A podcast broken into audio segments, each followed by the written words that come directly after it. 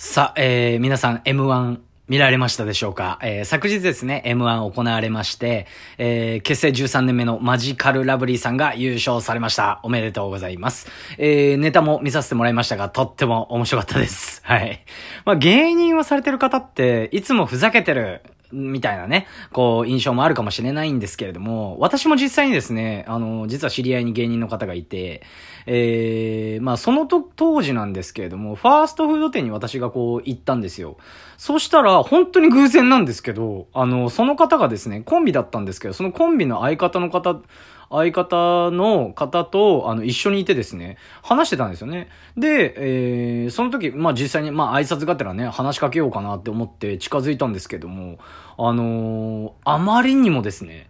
真剣にこうネタの話し合いをされていて、話しかけられなかったっていう経験があるんですね。まあ笑わせることって、まあ裏側はですね、地道な積み重ねだったりとか、すごい真面目に考えてるんだなっていうこともあったなっていうのを思い出しまして、えー、今回はですね、えー、マジカルラブリーさんを、の、まあネタですか、こう見させていただいて、その数分間のネタの中にかなり工夫あるなって思ったっていうことと、漫才ってね、すごいコミュニケーション能力がまあ必要なものなので、そこの部分の気づきについて、えー、発信させていただきたいなと思います。えー、改めまして、はじめましての方もいつも聞いていただいている方も、えー、こんにちは、こんばんは、バビロニア .com です。えー、このチャンネルではライブ配信や音声メディア、コミュニケーションについて、それぞれのスキル向上や新しい情報、ちょっと変わった視点からの解説、面白いネタなど、10分以内にあなたを虜にするような内容を扱ってます。それでは参りましょう。バビトーク、スタート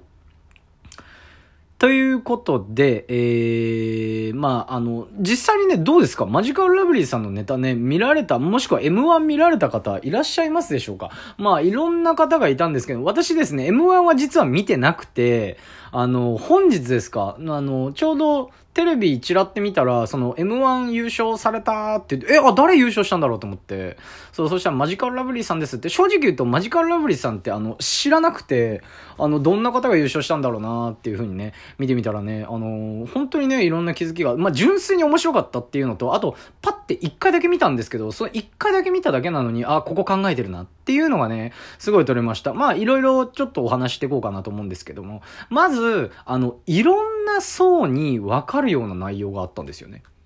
もうほんとちっちゃいことですよ。例えば、ネタちゃんと見られてた方、わか、気づきましたでしょうか？そのネタの中にですね、ボケの方が、えー、ハンターハンターのワンシーンと、あとは、えー、ハガレンのワンシーンを入れてたんですよ。これやっぱつかみというか、まあ、誰にでもね、こう言葉を使わずに笑いを取るっていうつかみなんじゃないかなと。もちろんね、これコンビのね、そのやってる方が、あの、ハンターハンターとハガレンがね、好きだから入れてるっていう可能性もあるんですけれども、これって相手、あの、もし、あの、意図的に入れてるとしたら、これコミュニケーションじゃないですか。要は相手にも伝わりやすいような形で笑いを取ると。うん、いう形なんですよね。あ、これいいなと思って。ほんとちっちゃいことだったんですけれども、それがね、一番印象に残ってます。すごいね、ハガレンだったり、ハンター、まあ実際に私があの、ハンターハンター大好きなんで っていうのもあるんですけど、はい。まあ以前ですね、まあエンタメ研究所をこう運営されている、こう、金婚西野さんの話をした時もあったと思うんですけども、その時にも話したかなわかんないですけど、まあ喋りでね、こう、人の感情を動かすって、こう、かなり考えてやらないと難しいんですよね。はい。で、そもそも、もちろんね、あのー、そういう風に若年層だったりとかね、ハンターハンターで言えばね、もうちょっと上のね、えー、まあ年齢層の方々もわかるっていうね、えー、こ、あの、ことだったと思うんですが、まあそもそもこのマジカルラブリーさんって2017年の決勝で最下位だったらしいんですよね。しかも当時話題になって俺、私覚えてたんですけど、あの、上沼恵美子さん。あの、審査員の方ですね。その方が国評って言って、なんか新聞かなんか、なんかニュースに載ったかですごい話題になってたんですよね。うん、なんで決勝来れたのって当時審査員の方に言われたって言って、もう芸人辞めようかなみたいなね、えー、感じで言ってて、そっからの今回 M1 また出て優勝で、その、あの、実際に2018、19だったりとか、その前の経歴なんかを見させていただいたんですけど、全部準々決勝だったりとか準決勝行ってるんですよね。すごいですよね、本当に。うん。で、思ってたんですが、やっぱりね、そういう風に私が実際に印象に残ってるんですけども、あのなんていうんですかね、話だったりとか、私のこの投稿もそうなんですが、印象に残らないとやっぱダメですよね。うん。すごい見てて思って、何かこうね、一個一個の、まあ3分ぐらいなんですかね。わかんないですけど、3分間で一言一個覚えるなんて絶対無理じゃないですか。もしくはワンフレーズって覚えるのって厳しいと思うんですよね。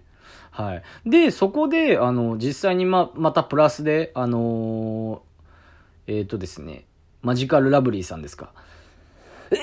あ、ごめんなさい。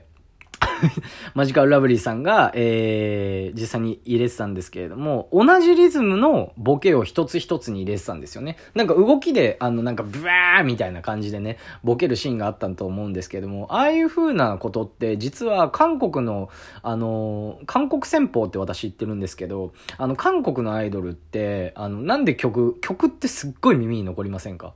あの、日本で言うとですね、キャリーパメパメさんが、この戦略っていうか戦法っっていうか、こういうね、あのー曲だったりとかをよく歌ってるんですけれども、あの、同じリズムの、あの曲、あの、なんていうんですか、同じリズムの言葉を何回も同じ風に言うと、人間の脳裏ってめちゃくちゃ覚えやすくできてるんですよね。はい。まあ、これも意図的にやってるのか、はたまたね、自然にやってるのかわからないんですけれども、まあ、同じリズムのボケを一つ一つ入れて、さらにはね、あの、ハガレンだったりとか、そういうものを入れててって言って、すごい印象、印象に残るネタでしたね。はい。まあ、脳に刻み込むためだったりとか、そういうのも多分ね、M1 優勝される方なんで、すごい練ってきてるとは思うので、はい。ちょっとは考えてると思うんですけどね。うん。